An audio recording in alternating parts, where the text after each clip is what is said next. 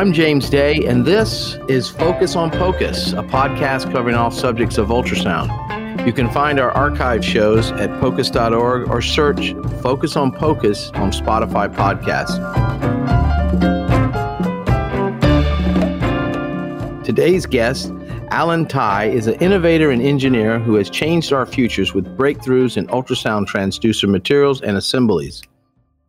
A little bit about Alan. Alan Tai received his P H D in physics. That's a very, that's no mean feat. That's, that's pretty impressive. And he specialized in quantum well research from Boston College. Alan has worked at various medical ultrasound technology companies, including Philips as an engineer and G E Healthcare as a scientist. He has managed new medical ultrasound transducer products from development to conception to successful commercial release.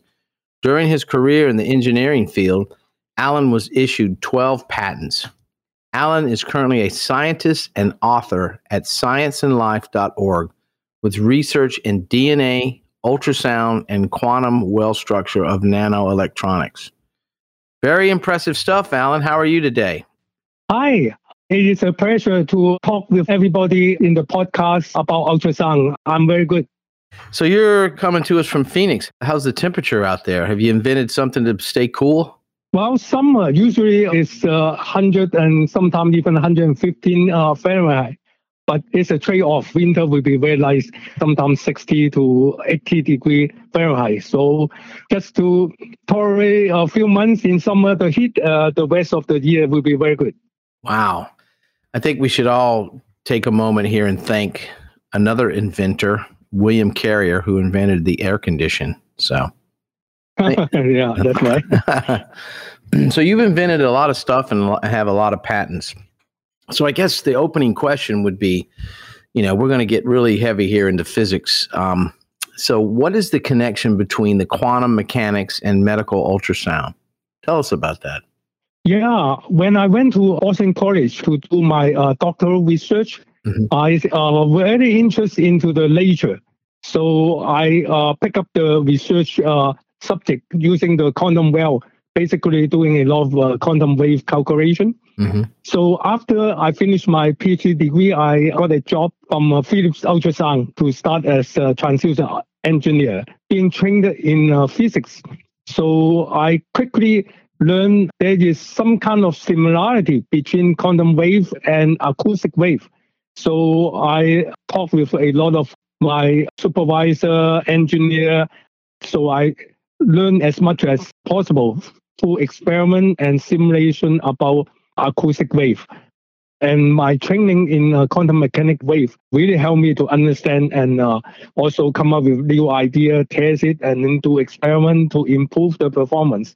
So that is how I start my research and development in ultrasound. Later, I found out when I working in the medical field, I really helping people and working with the doctor within few months after we release the product, they can use it for the patient and help to diagnostic.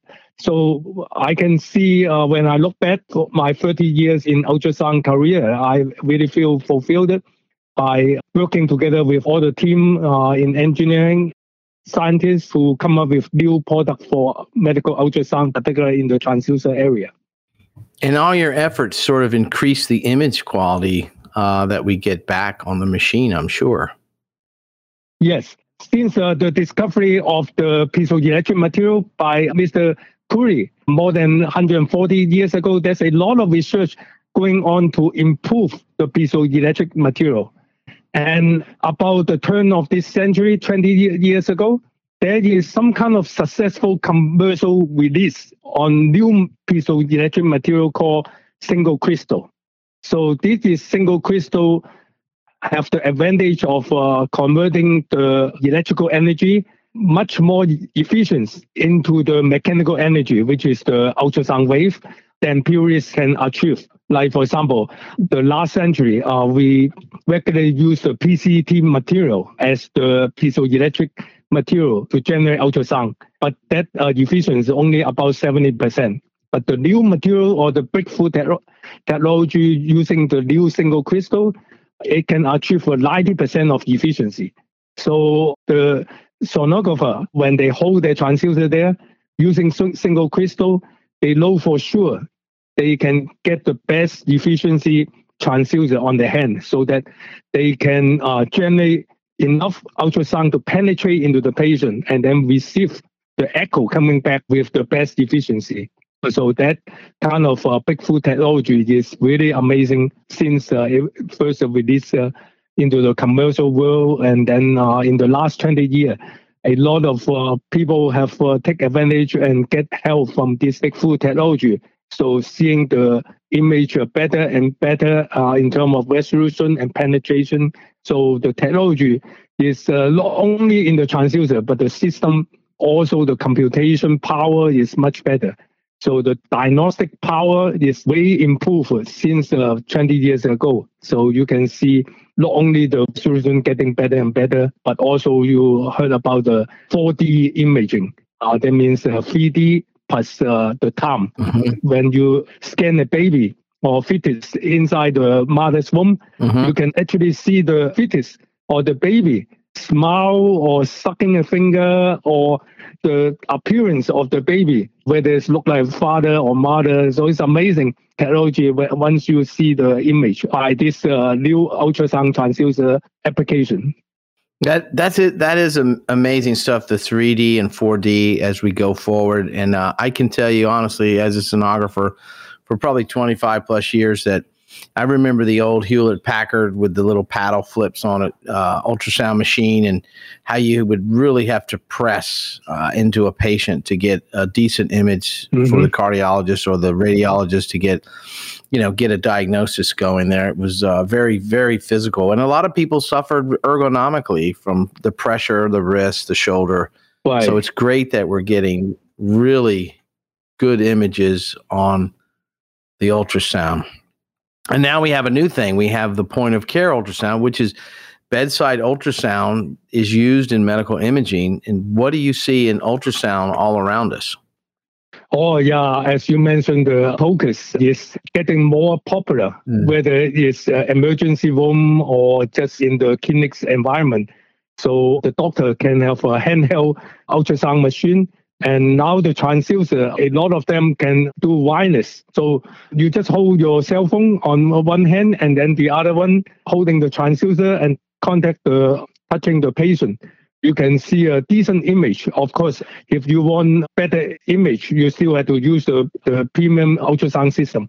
But for screening, you can use this portable ultrasound because of the technology. Improve uh, not only the transducer, but also on the system side. So you can shrink from the system. In thirty or forty years ago, like what you say, it's not like a refrigerator size system.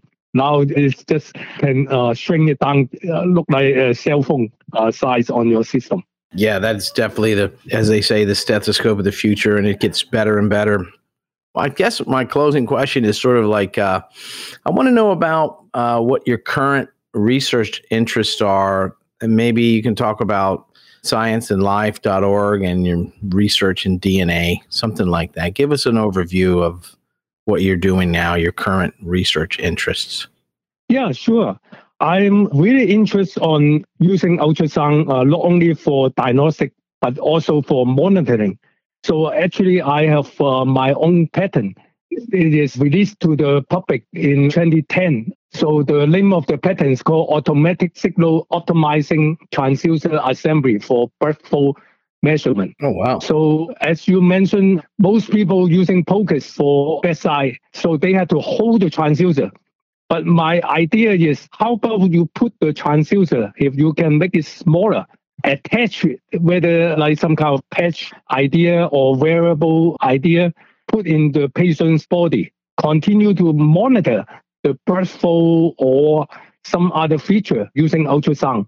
So that is the research I'm doing. And I can see the latest research include using ultrasound for blood pressure.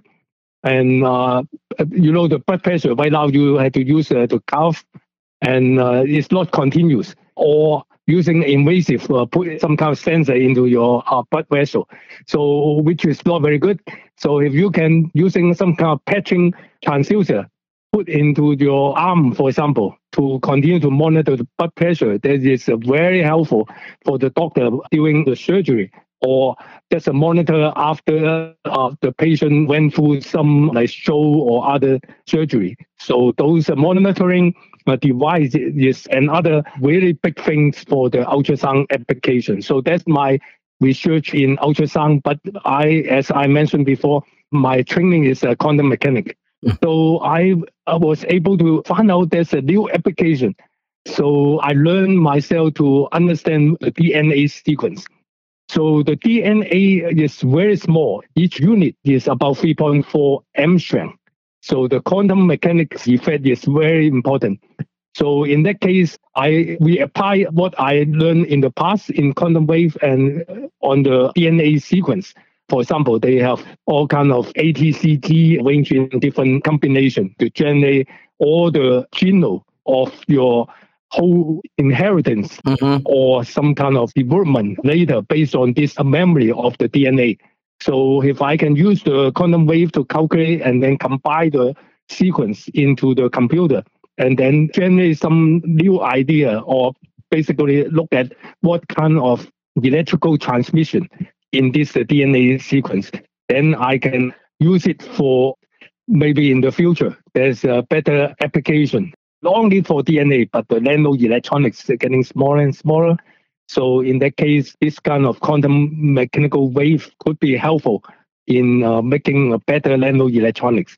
So this is my current uh, research in the science and life dot org. Uh, you, anyone are welcome to visit my personal website. So just uh, tie in science and A N D and then uh, life L I F E dot O R G, and uh, so there is a different research topic including ultrasound, D N A, some kind of ultrasound in nature, all kind of good things that hopefully will be interest to different people. Doctor Alan Tai, it was uh, great having you on today's podcast. I thank you for your inspiring innovations in the ultrasound field, and good luck in your D N A and personal research. Okay, thank you. I'm really happy to share my research, because at the end of the day, it is what contributes to the society and human being for improving their benefits, whether diagnostic or new application based on the science and life. So I'm really happy to share that not only in this podcast and continue in the future if more opportunity in different social media, and also through my update in my personal website, science and life dot org. Awesome. Thank you. And listen, everyone listening, don't forget, for more POCUS style topics, follow us on Facebook at POCUS Cert Academy and Twitter at POCUS Academy. Thank you so much, Doctor Tai. Appreciate that. Yeah, thank you, James. Thank you. Bye.